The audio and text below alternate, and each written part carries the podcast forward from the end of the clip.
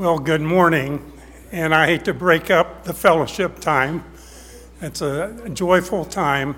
But let me just welcome you to our service this morning. Surely the presence of the Lord is in this place. And we know that from Colossians 1:27 because the scripture says, "Christ in you, the hope of glory." So Christ is present with us, in us, and we in him if we have received him as our Savior. What I'd like to do uh, before I open us in prayer, I'd like to just share a few brief thoughts with you about Memorial Day. Of course, tomorrow is Memorial Day, and I jokingly say in my family, well, it's also my birthday. so, but no relation. uh, but anyway, I, I just want to share a few quick things with you about Memorial Day. Here's something to remember of why we celebrate Memorial Day. As, as Command Sergeant Major retired Nelson Wallace with us, I, I don't see him t- t- today. Almost every single time uh, the remains of a fallen serviceman comes through the Atlanta airport, Nelson leads uh, honor guard, sometimes a person of one, to uh, honor the dead there. Let me just share with you briefly there are three important days uh, to, to honor military, and uh, they sometimes rotate on different days. Armed Forces Day, you may know about that. It's where we honor the, the five different services I have seven there, but that's a, that's a misprint. It should be five. And then on Memorial Day, which we celebrate tomorrow, it's a day for honoring and remembering those who were killed in battle or in war. Uh, and then Veterans Day, November the 11th. That day never changes. It's based on World War I. Let me just show you quickly, and I don't want you, we're not going to stay on this slide too long. But you can see all war related deaths in our, in our nation total over a million uh, men and women. More women now are dying uh, in conflict than in the past. I have a scripture there. I didn't take it out of context. A greater love has no man to lay down his life for his friends. And Jesus went on to say, I call you friend if you uh, obey my commandments.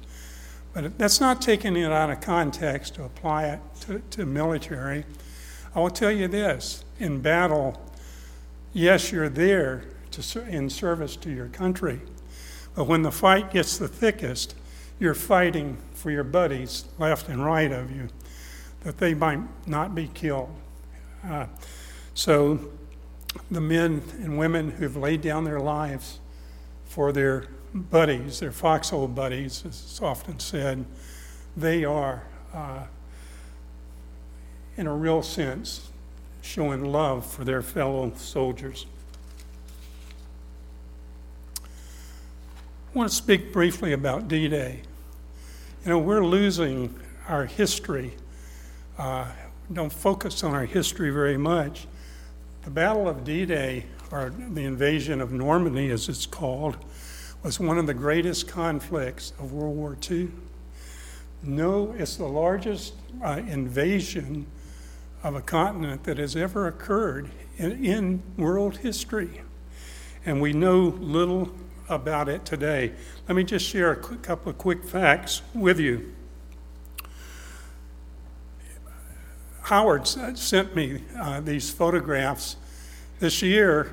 A artist gathered uh, about 60 volunteers he knew and 500 other volunteers, and they went to the beaches of Normandy and they laid out silhouettes on the sand to show the, the 9,000 soldiers died on the invasion uh, of Normandy beaches. We can't imagine 9,000 uh, dying in just a, a brief couple of days and so this is a very graphic picture of what 9,000 soldiers might look like. Um, he entitled the work of The Fallen 9000. You know, they, they labored for 24 hours to, to make these silhouettes appear on the beach, and when the tide came in, it erased them. And you know, uh, this battle, if I was going to recommend one book uh, for, our, for our high school students to read, it would be this book here by Stephen Ambrose about D Day. It is a uh, unbelievable story. And I would encourage, uh, if you want to do something to re- help recover the history of World War II, this book would be a good book to consider. Well, let me just close with this. In Deuteronomy 6, verses 10 through 12, Moses reminded the Israelites before they went into the land of promise So shall it be when the Lord your God brings you into the land of which he swore to your fathers, to Abraham, Isaac, and Jacob, to give you large and beautiful cities which you did not build, houses full of all good things which you did not fill, hewn out wells which you did not dig vineyards and olive trees, which you did not plant. When you have eaten and are full, then beware, lest you forget the Lord who brought you out of the land of Egypt from the house of bondage. I will just raise a note of caution here. Paul says we're to look at Old Testament verses like this as examples for us today. And truly, we are beginning to forget our history and the sacrifices that were made for freedom. It's often said freedom is not free, and that is a true statement. I'll close with this.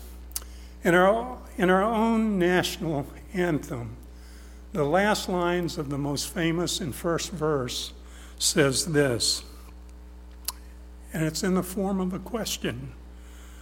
Oh, say, does that star spangled banner yet wave over the land of the free and the home of the brave. And I think as we, as we celebrate tomorrow, uh, no matter how much fun we have, uh, we should remember the fallen. And we do that uh, thanking God for the men and women who have sacrificed their lives and the wars of our nation to preserve our freedoms. I might also add uh, uh, Nancy asked me, Well, what do you say on Memorial Day? Happy Memorial Day? well, my wife said, I always am happy on Memorial Day that you're not being remembered. and I, you know, that, that's true.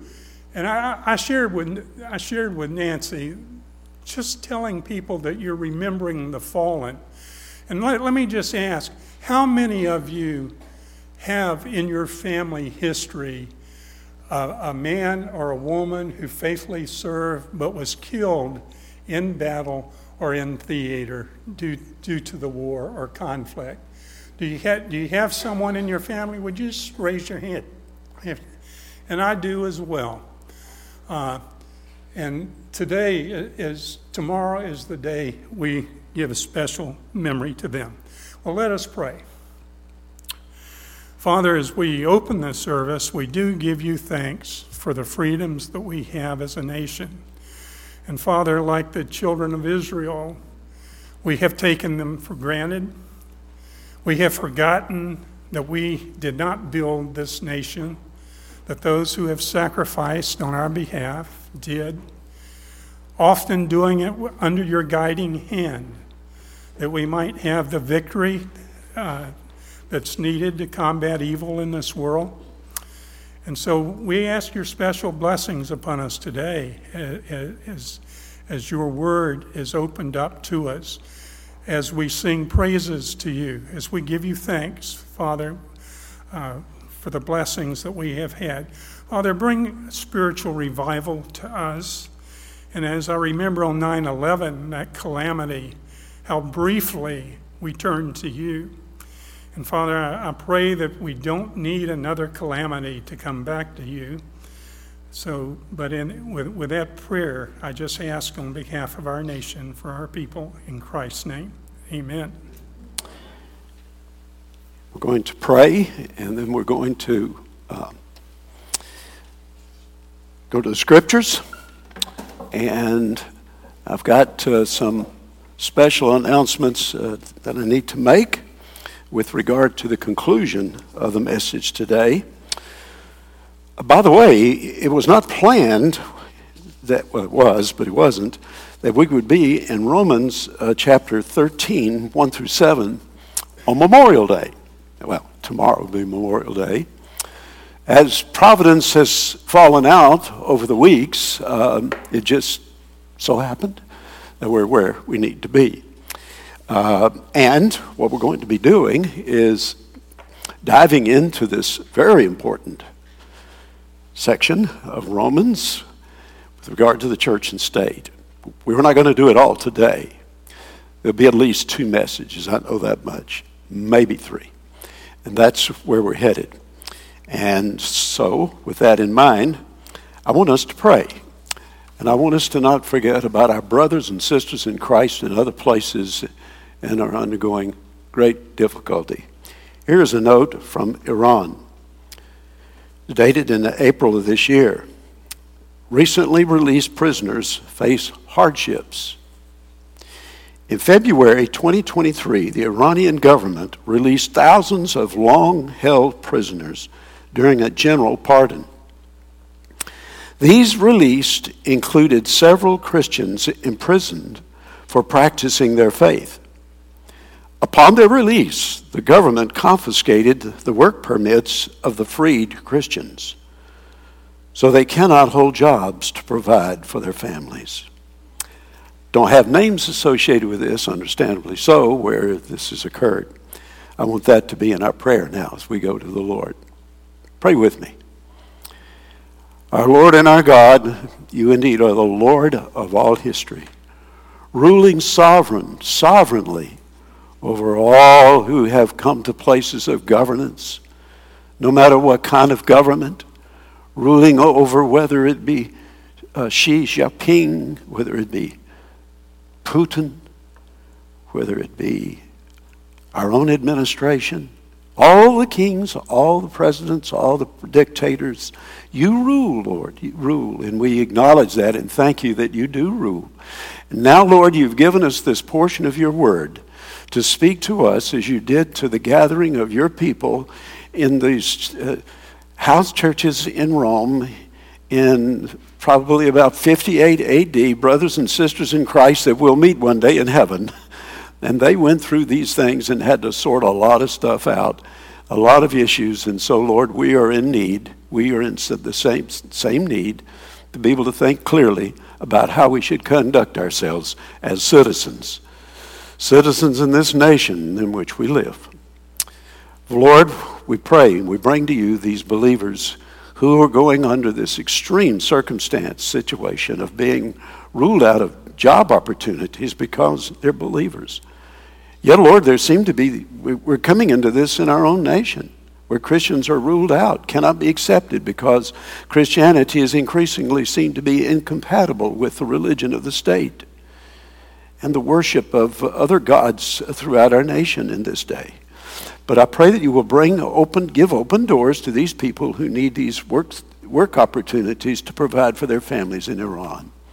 For your name's sake, we ask that. And Father, Lord, we do pray. I pray for those who are unable to be with us. Some are weak, sick, and infirmed fighting through things. I think of David uh, Barber. He mentioned his brother who is now contending with cancer and chemo treatments. I think of Linda Roundtree. She's going through this same, the anxieties and the um, hopefulness and then maybe not so hopeful and then the, just the the ifs and the buts and the ands. Oh Lord, I pray that you will give a uh, this, this residual, this peace that you promised. I will keep him in perfect peace whose mind is stayed on thee.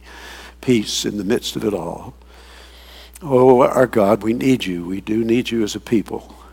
Now, as we go through this portion of your word, which you breathed out by the Holy Spirit through your servant Paul so many centuries ago, open our eyes, give us understanding to grasp it, to live accordingly. For we ask it in Christ's name. Amen. Amen.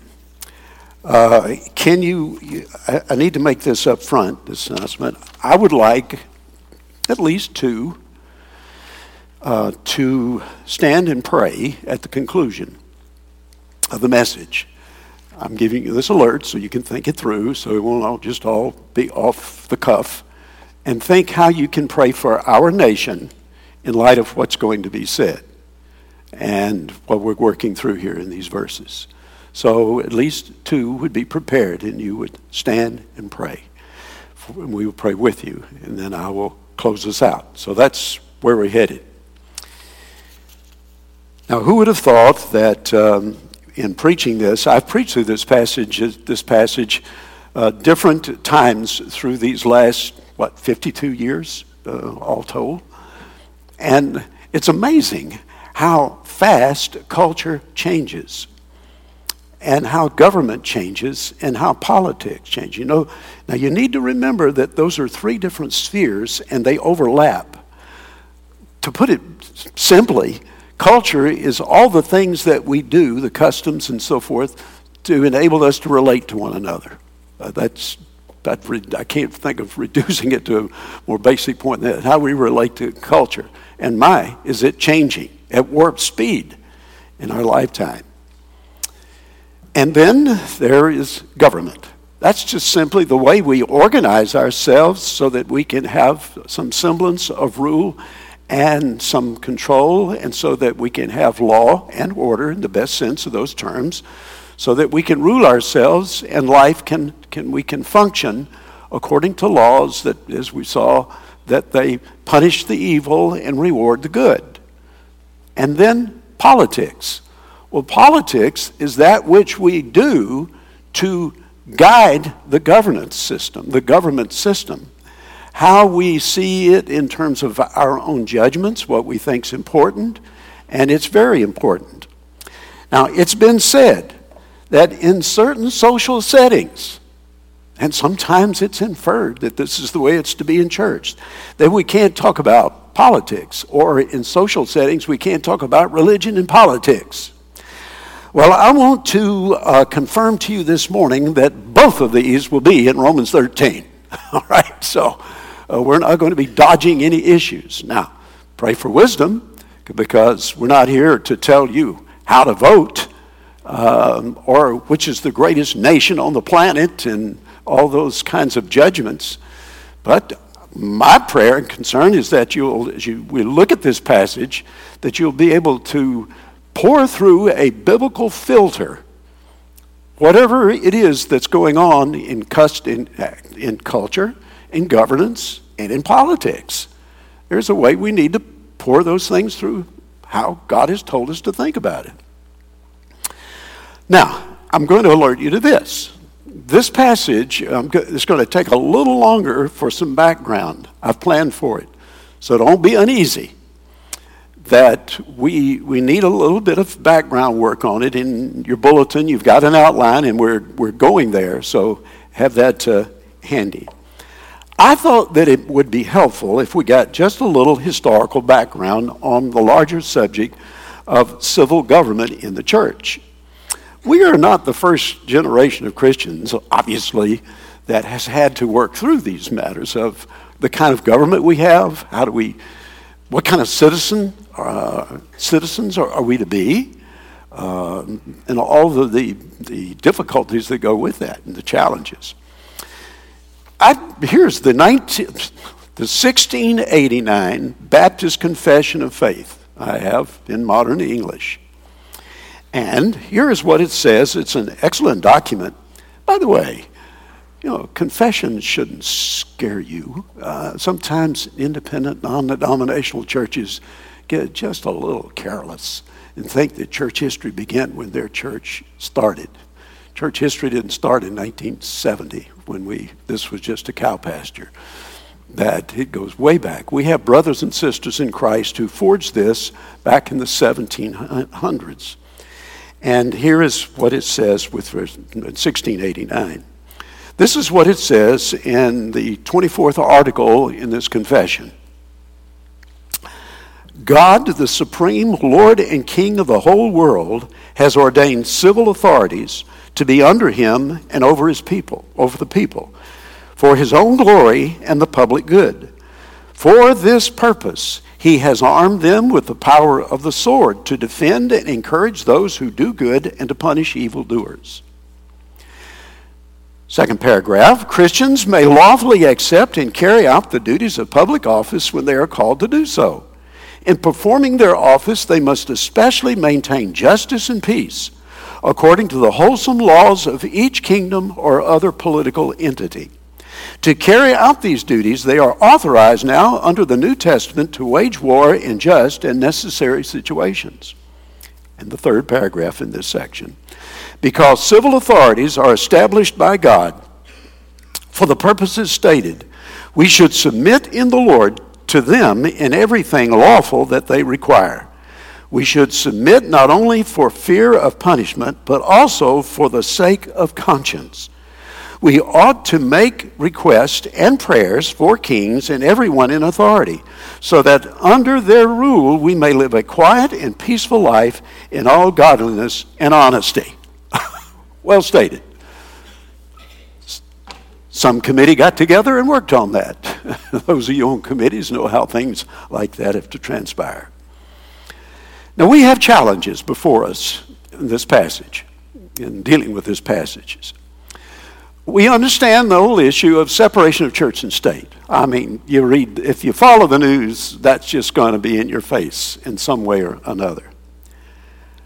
More than that, though, here's what's happening if you haven't noticed. Civil government is seeking to distance itself from God. Yeah, see, slippery. Distance itself from God and what is being established in the place of recognizing the authority of God over our nation and all nations is a secular religion. It's working its way through all the, as the Marxists say, through mar- the long march through all the institutions. It's happening. Oh, how we need Romans 13, 1 through 7. Now, you know, Jesus was put on the spot. He knew what it was like to have microphones thrust in his face. Eh, sort of. There were Pharisees, the Sanhedrin, his adversaries. Hey, here's a coin. Who, who, who, to whom we give tribute? Caesar or God? Well, Jesus put them in their place. it was a genius of a move that you render unto Caesar the things that are Caesar, and to God the things that are God. Well, when you render things unto God, Caesar is to be in compliance with God's moral order. So it's not some moral bifurcation where government is on its own to determine its moral structures and standards. Not at all. The Pharisees and the Herodians attempted to entrap Jesus in this matter of loyalties. And that's how we're up against that today, aren't we? And if Jesus acknowledged servitude to Rome, then he disclaims messiahship. It was a gotcha. No, it wasn't. If he said loyalty to Rome was, nece- was not necessary, then he would be open to the charge of treason, and Rome would be ready to pounce. The picture on the coin was probably that of Tiberius Caesar. It did not say, In God we trust. And in so many words, it was in Caesar we trust. Now then, okay, this passage, we're coming up to it. Told you it was going to take a little longer time, but please get these things. You know, there are those who would consider themselves in the church that politics is beneath Christian whose citizenship is in heaven. That's, uh, that's a trap that many have fallen into. It's what uh, church historians, through various forms of pietism. It came up soon after, almost at the time of the Reformation. There were just some who said, hey, we're out of this. We're going to go out and live our own lives and uh, government is, if anything, a necessary evil. And there are Christians who think the same way today, and because they want to subordinate the matter of politics to, uh, well, just put it on the margin of things. Now, what we have then is this balanced view of things in Romans chapter, well, actually it goes back to chapter 12, verses 1 and 2. I beseech you, therefore, brethren, by the mercies of God, that you present your bodies a living sacrifice. Present your bodies. For what? For the will of God to do it. What is the will? Here is part of the will of God, the moral will of God with regard to government, the state, and the church. And don't be conformed to this world, but be transformed by the renewing of your mind. So there it is. So let's now look at some further considerations. I thought these things through, and I thought that they did needed to be up front. Now, what we're called to do, if you will, look over your shoulder at Romans chapter 12. You may want to just do that mentally. Check your own memory. We're called to live at peace with everyone. Chapter 12 and verse 18, right? If possible, live at peace. Be peaceful people. This is part of the will of God. It's part of the will of God for Christians to know how to live under human government. And I don't know about you, but I find it to be a very difficult time to do so because because of several things. It wasn't so much a difficulty back in well, when I first became aware of government and presidents was in the 1940s. it dates me.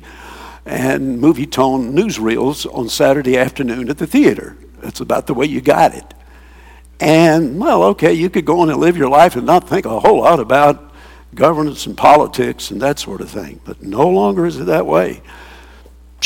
Warp speed. Social media has made has changed that for good and for bad.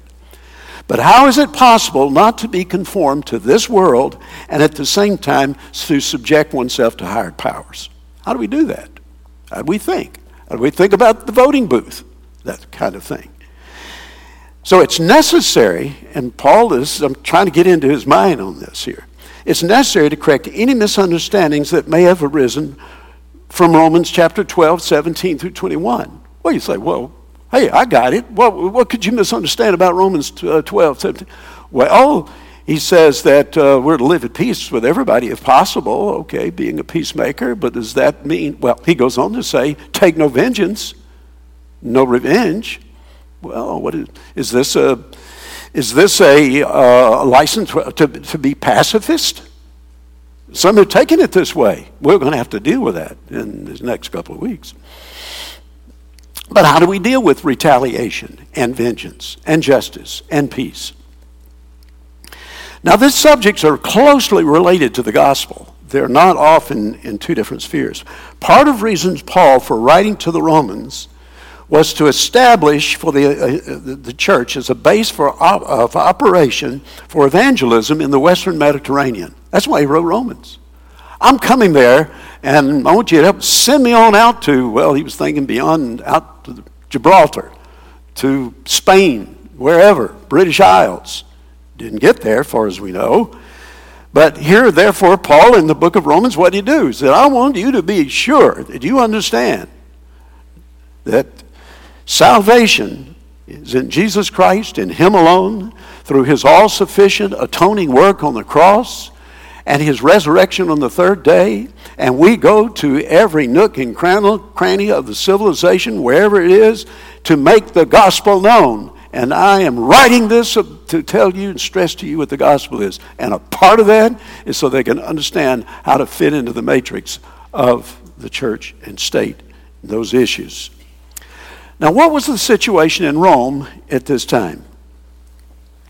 Let's try to put a few things together. Paul writes this letter at about 58 AD.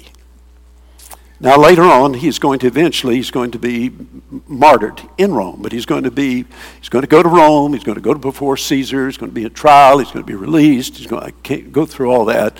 But this, this book's written about 58. He wrote it from Corinth to the church in Rome.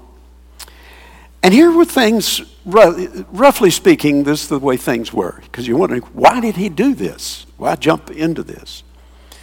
Well, for one thing, there were some Jews in the church in Rome. We, can, uh, we know this from what we're going to go on to see in chapters 14 and 15. So you had Jews and Gentiles. You say, well, that's not a problem. I know. Uh, converted Jews? Whoa, great, that'd be wonderful. How do we get along? But you had a culture clash.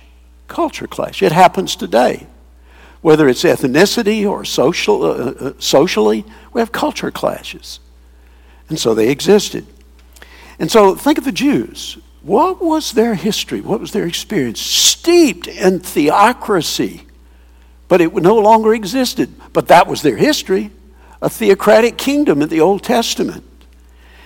And so Jews had a difficult time with the hobnail boots of the Roman army telling them what where to go, what to do, what taxes to pay, and you're under our authority. Yeah, you can have your temple, and you can make your sacrifices, and you can do this, and you can do that, but we're in charge, and don't you forget it. Don't you think that chafed the Jews? Well, sure it did. They're converted. Well, when you're converted, do you leave all your old faults at the door? Oh, you bring them in. You got to be sanitized by Scripture.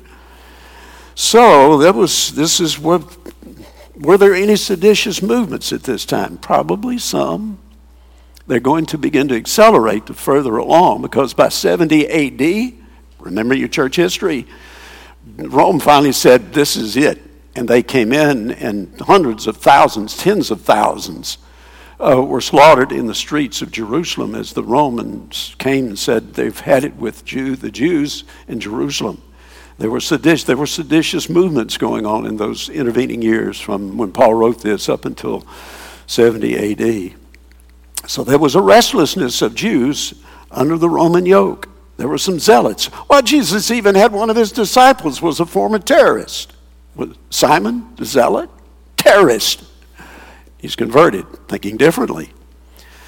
And then, of course, there was just the danger of wrong notions on the part of those who were not really free. Slaves. There's slaves in the church. You got slave owners in the church. Well, what do we do? We're converted now. And you hear the truth about there's freedom in Jesus Christ. Isn't that wonderful? I don't have to show up for work tomorrow. At least not you as my employer without my consent, slavery. So, Paul writes this to put things in order. Now, what's the situation in our day?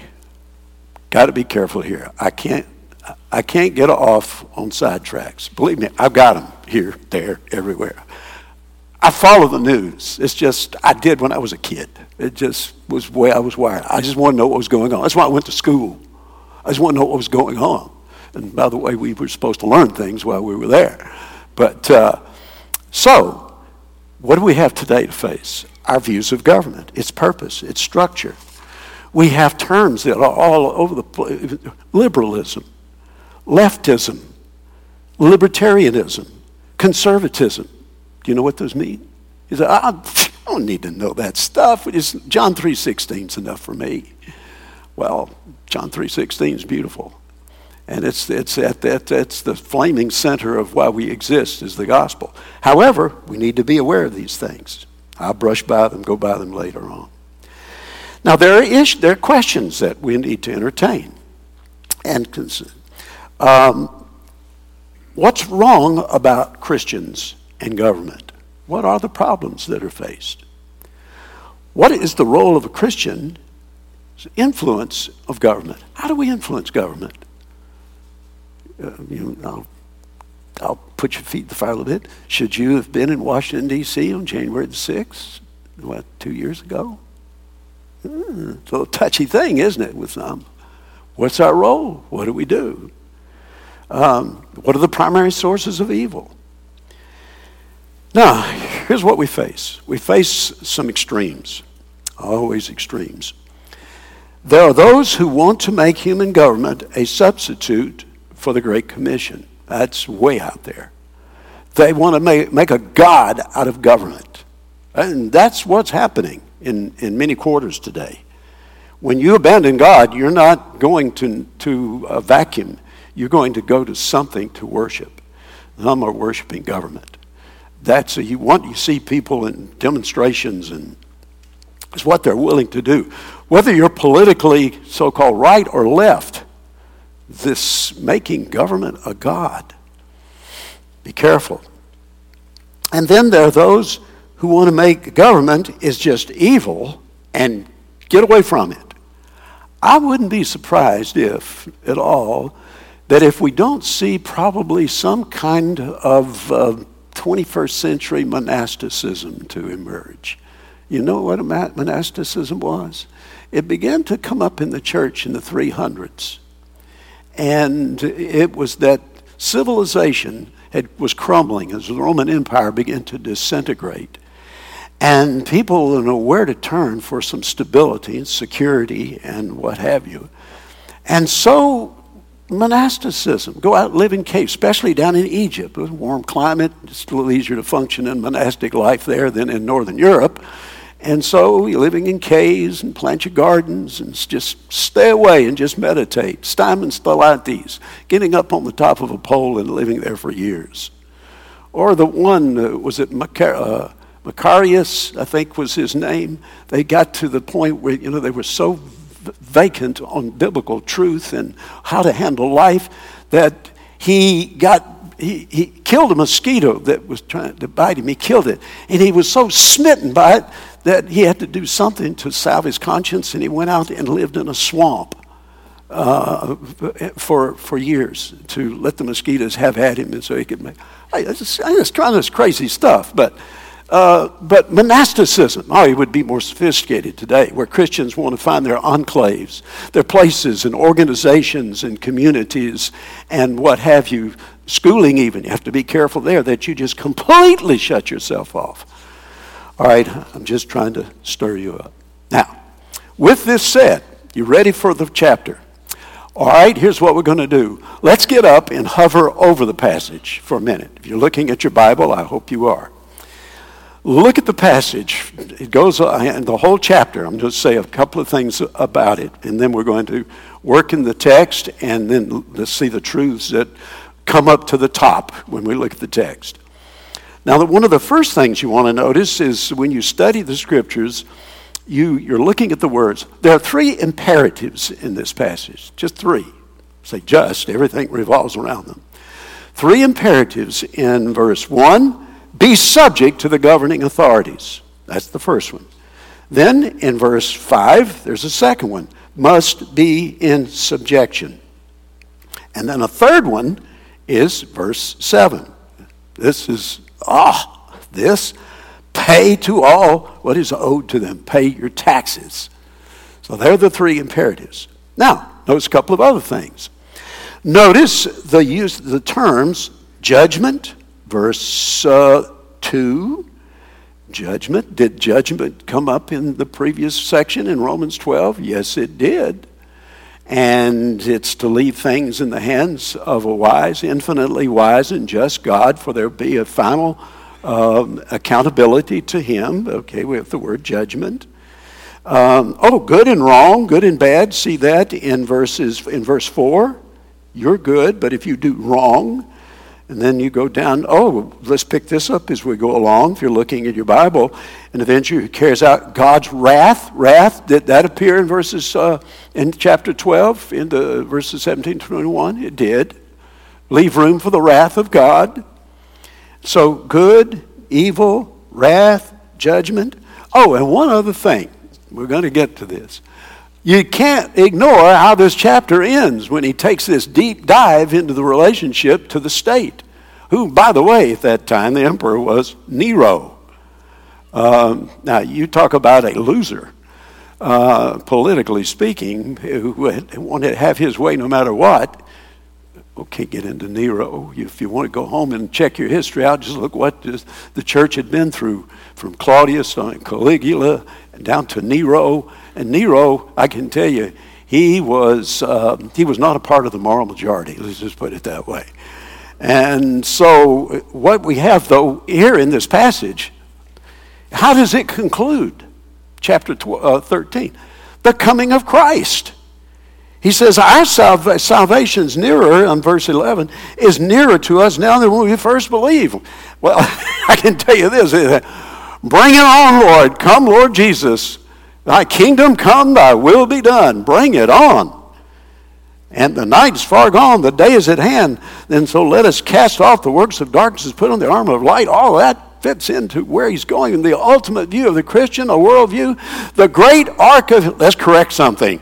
The great arc of history does not bend toward justice. The great arc of history bends toward the second coming of Jesus Christ, who will bring justice. That's where it will come. All right, now, we've got that. Now let's do this. Let's go to verses 1 and 2 and let's look at them. Let's use, we, we've done our hovering over the passage. Now let's bring our magnifying glass down and let's look at the way Paul moves through this text. What I want to do is take verses 1 and 2, then I'm going to, I'll state what I think is, the, if I can summarize it, I'm not trying to improve on Paul's thought, I'm just trying to say what I think he's saying here. All right, let's look at it. He says, Let every person be in subjection. Just a statement about the word here. I don't want to get you lost in the, in the weeds. Not that they're inferior. But this word is interesting in comparison to what it says in verse 2 he who resists authority. The root of both of those words is the same. So, the verb tasso, except in verse 1, it's hupotasso. And the idea being in subjection, it was a term that was used in the military culture of subordinating yourself to those who had rank above you. Fall in. What is your rank? And here he's using it to say, fall in. It's subordination to the existing authorities under which you are placed. So he says, without any equivocation, it's an imperative and it's a present imperative. Let this be the way you live and think. This is the manner of which you're part of your worldview. So you be in subjection to the governing authorities. Uh, choice of words here. What he's saying here is that we have an obligated to constituted authority. And just as in a home, there are structures, you know, there are various institutions that exist in God's created order. God has created in, this, in, his, uh, in his moral order in this world, He's created the home, He's created uh, parents over the children, and He has created an employee employer relationship. These are institutionalized uh, forms of authority, respect for authority, so societies can function in this world. And it was put in place, government was put in place. We can reach down a ways and we'll get to it. That why is government here? If men were angels, I've forgotten who was this, Alexander Hamilton, one of the founding fathers. If we were angels, we wouldn't need government, but we're not. So you can see how a lot of biblical truth shows up in the formation of our founding doctrine, doctrines. Now, true, Enlightenment philosophy from Europe was a part of it, thanks to Thomas Jefferson. And, oh, I'd like to talk to you about Thomas Jefferson. You want a good book on Thomas Jefferson? I've just finished, uh, finished reading and reading again. It's called Thomas Jefferson in Flesh, A Life in Flesh and Spirit by Thomas Kidd.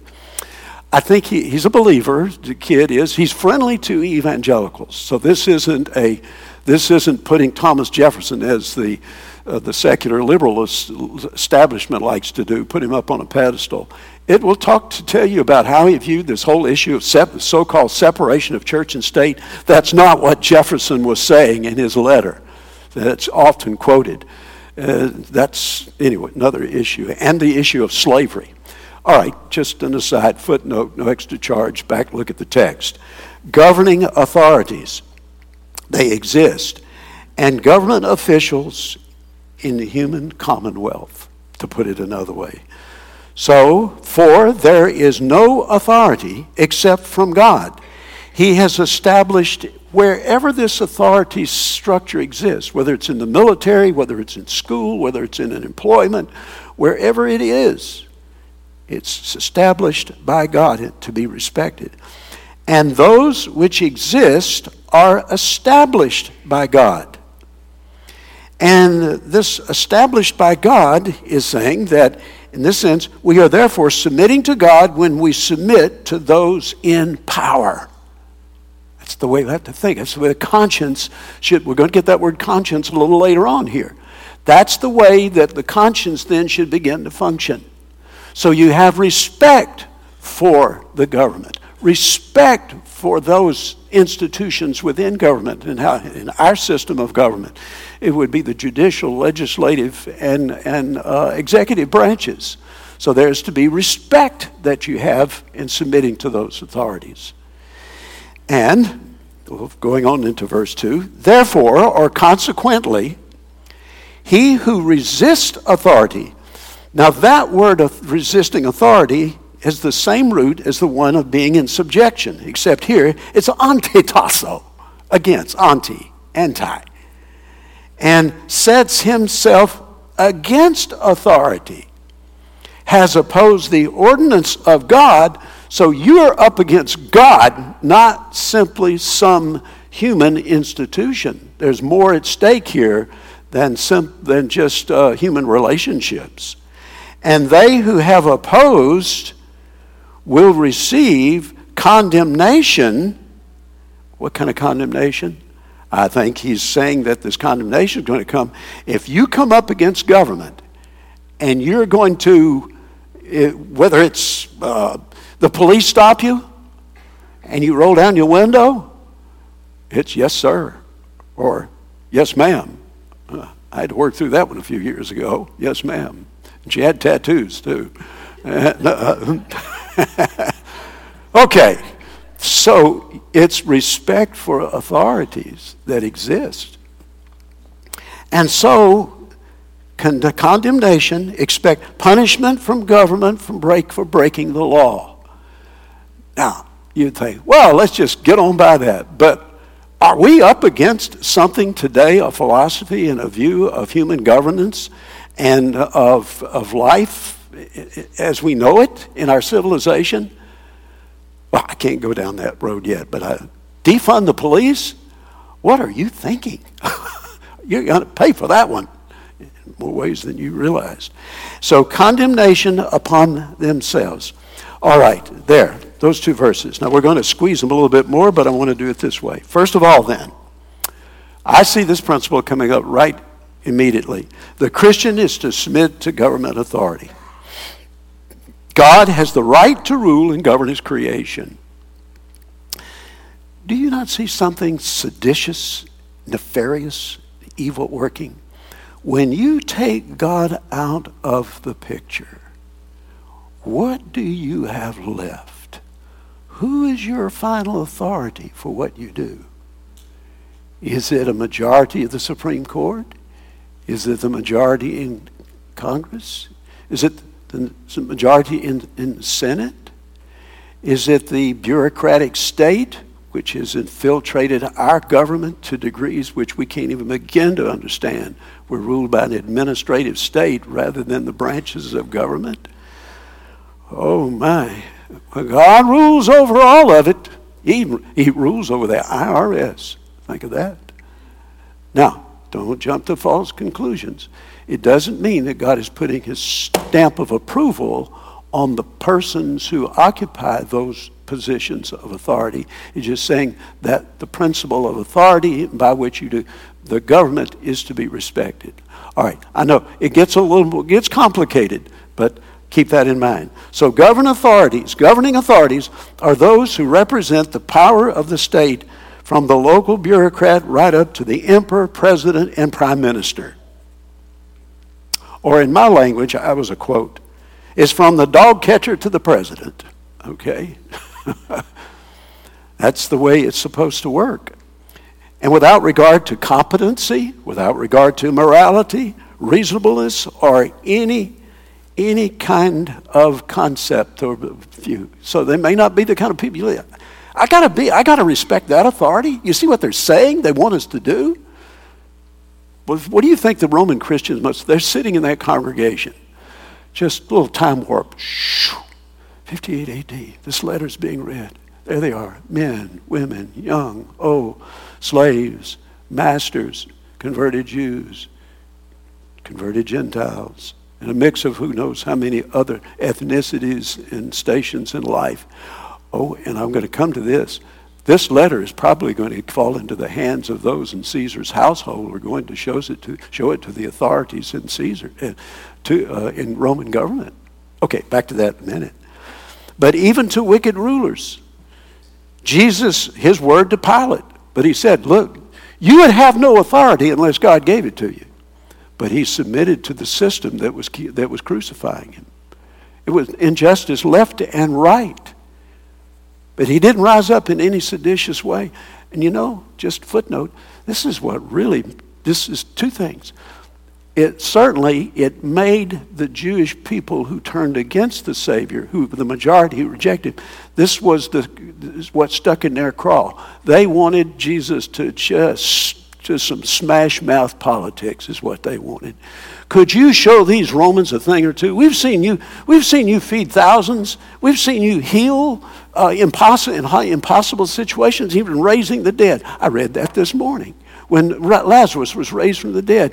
And you know what it says? It said, Many believed. I'm not surprised at that. I was putting myself and said, watching a dead man come out of that tomb. Oh, I believe now who Jesus is. But you know what some others did? They went and told the Sanhedrin. And the Sanhedrin said, What are we going to do with this man that's performing all these signs? You know, I read that. I thought, how perverted, distorted can the human heart get in unbelief? Never underestimate human depravity and where it will go, what it will do. We say, oh, if Jesus could just make an appearance, well, we could just have a few miracles. That's what we need. We need some miracles. That'll knock them off their feet. Oh, really? It's just part of God's revelation. What do they do with His Word? What, do, what does unbelief do with the Word of God? That's a miracle. Shoot, stiff arm it. I don't need it. It's got errors in it. Who knows? There are the books that should be in the, you know, all these ways try to undermine the authority of Scripture. It's the same thing if, what if, if they saw miracles? It's magic. You know, I mean, I do that. Oh, artificial intelligence. It can do that. That's coming. okay, so, so God's will is that He accomplish His purposes through civil authorities, both good and evil. Accept it. Now, that doesn't mean the evil is okay. No, but this is where we, we have to begin. Think of life, just think of what life would be like if anarchy ruled. Hey, you know what? We are getting some examples of that. We're getting it. Just how would you like to live in Portland, Oregon right now? I've been there. Beautiful, was a beautiful city. Went to school there a couple of summers years ago. Oh, lovely place, lovely place. Look, Rose Garden up on the hill, Mount Hood. Oh, oh, people are getting out of there as fast as they can. It's awful. Anarchy, anarchy, anarchy. City streets, big city streets. How long can people tolerate these things? They can't. Ah, well, so human government is put in place. And government means to govern means to impose obligations that are backed up with sanctions of a person who refuses to obey authority. That's kind of that's uh, that's civil government 101 scripturally. Start there. Oh, and by the way, another side idea, the point here, not an idea. You know where why we're in such a mess in our nation right now with regard to this whole you know, just think in Christian circles, keep it there. Young people need to have courses in civics. Civics. I've, have you seen some of these interviews? And I know they can be contrived, but they, they put a microphone in front of some young people on the streets or wherever on the beach, and begin to ask them basic questions about civil government. They don't know oh, a thing. It's scary. And, and Here's an article I cut out. I got this out of the, it was actually not an article, it was, it was a letter to the editor in the Wall Street Journal on May the 22nd. And it was the path back to civics education in America. And, and essentially saying, what we need, and it's, it's written in by a U.S. Circuit uh, uh, Court of Appeals in the District of Columbia saying what we do is that we can't, just the Senate, we can't sustain a constitutional republic with a citizenry that is estranged from our Constitution and our inst- and institutions. And we don't have to. Nearly everything a student or teacher would need to know about the basic setup and functions of our government is available at no cost. And, and so it goes on. We need that. For the, you parents, homeschoolers, You'd be sure that yours, those for whom you're responsible, with your parent or grandparent or however, that there are good civic lessons. And don't get into that disease where you want to keep politics out to the edge. Because politics and government have so overlapped that uh, they can't be distinguished. All right, with that said, let's move, move along here. Now, you'll notice in these verses, 1 and 2, said believers are to stand under, respect the authority of the state. Actually, we're to be model citizens. Is that your resume? Do you respect the government and the laws, law abiding, working within the government? And that's the broader scope of this word obey. Respect government authorities, the president, senators, representatives, governors, state officials, police officers. Respect.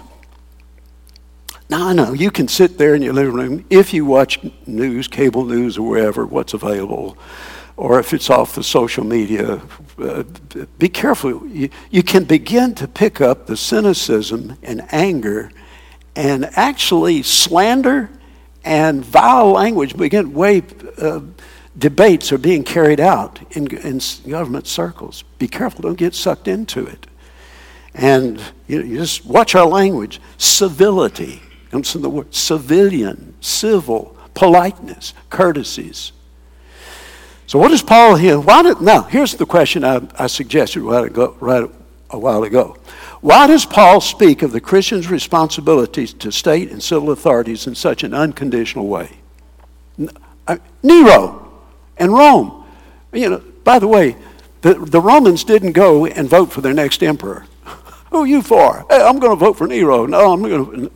No, didn't happen. So here are people who are locked into a governmental situation over which they had really very little control, if any at all. Very little. Why does he go to the lengths he does here to stress this obedience factor to government? I think I came across this idea some years ago that Paul was aware that his letter or letters would be read by Caesar's household. They'll get around. We know that there were conversions in Caesar's household from what's said elsewhere in Scripture. And that these letters, who knows, maybe Romans, or at least some of it, would be brought to the attention of civil authorities. They were aware, the government was aware of Christians. These are the people that are turning the world upside down. And are Christians out to overthrow the Roman Empire? That was a sensitive issue. You just don't go there. So, Caesar, you're not God. Hmm, that's already in the mix. Know your place, Caesar. And Caesar is not getting any wiggle room here. God's the supreme authority, not you, Nero. Oh, I can see his blood pressure go up on that one. There is moral law. There is good and bad. Season, Caesar. I'm just imagining. Caesar reads this. Somebody comes and reads it to him. That use your authority to encourage the keeping of God's moral law. Moral law is over you, Caesar. Now, he may have given the finger, whatever they did with it in those days, and some I'm the authority. But no, this is what's coming through here in this. But Paul is willing to do something. He's willing to risk misunderstanding it, calling for submission. Because you know what he's more concerned about? He's more concerned about humility, self denying, trust in Christ, than in civil liberties. That's what it comes down to. Maybe you have to live in a, in a totalitarian society to fully appreciate that where you don't you you got to watch every word, every conversation. You're oh you're looking over your shoulder to see who's who may be listening in or wherever you're whatever. But no one. Uh, I saw this quote. I thought it was worth putting. No one ever went to hell because they didn't get their civil rights. Jesus promised his. He, Jesus never promised his church a fair fight. Everybody goes to hell because of pride, arrogance, unbelief. So let's just get that clear. And it goes, this Caesar's household. Here's that. Now, that didn't guarantee that Caesar would treat Christians uh, fairly. You know what happened later on? Was it 64 AD? The fire on the movies really puts up that was a, Nero is he wants to have the city burned so he can rebuild it after his fashion and so forth. And so he blames it on the Christians, and everybody goes after the Christians. Well, there was some element of truth to that. That these are the people, you know why we're suffering these problems? Uh, it's because of Christians. Let's go get them. All right, do we have that then? Let's, uh, I know we're still leaving some things that need attention, and we'll have to cover those. That's why I knew it would be taking us a couple of, uh, th- maybe three weeks on this. But I want to say this in conclusion that, and I'll, I'll be brief here, very brief. God has appointed government authorities. He's the author of all authority, the author, author of all things. He's the creator. Daniel 4:17. The Most High, Daniel, this is Nebuchadnezzar, the Most High is sovereign over the kingdoms of men and gives them to anyone he wishes and sets over them the lowliest of men. God has the rights to rule and govern in His creation. We stand there. Are there things that we need to know? And are there specific behaviors that we need to be aware of and, and, and follow so that we can honor Christ? Yes. But here's where we start. And are we in dire straits in our own nation? We are.